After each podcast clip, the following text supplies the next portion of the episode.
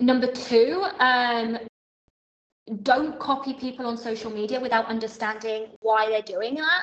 So I think that there's a, a, tendency in people, they're like, oh, instead of investing in actual mentorship to find out strategies, I'm just going to see what this person that looks successful is doing online and I'm going to mimic it and hope for the same results. The reason that I've been able to scale my group program is that every time something hasn't been working, I've leaned into mentorship. So, um, you know, and, and I, I, did a post about this, like the actual core strategy that I use for sales and marketing, I, I it cost me 25,000 and I worked with a business consultant for three sessions and I was in a financial dip, right?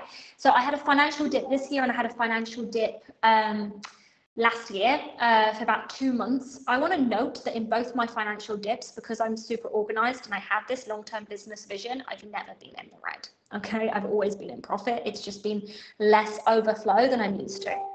So, in both of these uh, financial dips, I um, I, I, invested in, in, in the mentorship that I needed. So, you know, last year I had early last year, I'd just been doing arbitrary group offers and I got blocked about a quarter of a million. It's like I couldn't get above a quarter of a million. So that's when I worked with this business consultant and a trillion other people.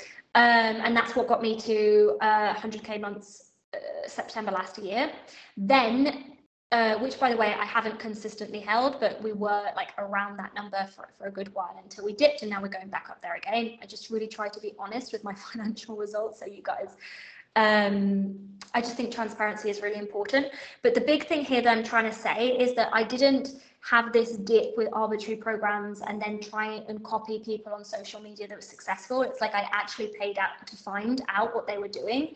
Simultaneously, we had a cash dip this year. Firstly, because the thing happened with the clients that I told you, and emotionally, it really, really rocked me. And I came out with my leadership really, um, and I just lost a lot of confidence. So I, I you know, when we're not confident, we don't sell it, it, you know that, that's that's a, it's a it's a basic thing so it's really important that we look after ourselves in business but like i just talked about level of the soul got to do some healing so it's all good um but again when i hired another coach for a year and it was a big investment as well like uh, I did that because we just pivoted our business, and every time you pivot your business and you change, there's usually a cash dip, and you know there's a, there's a whole learning period of when you're learning to do something and you're not very good at doing it until you do learn how to do it. Okay, so I would say the reason that I was able to scale to a million relatively easy is because I've never tried to figure things out my own, um, and I've always got help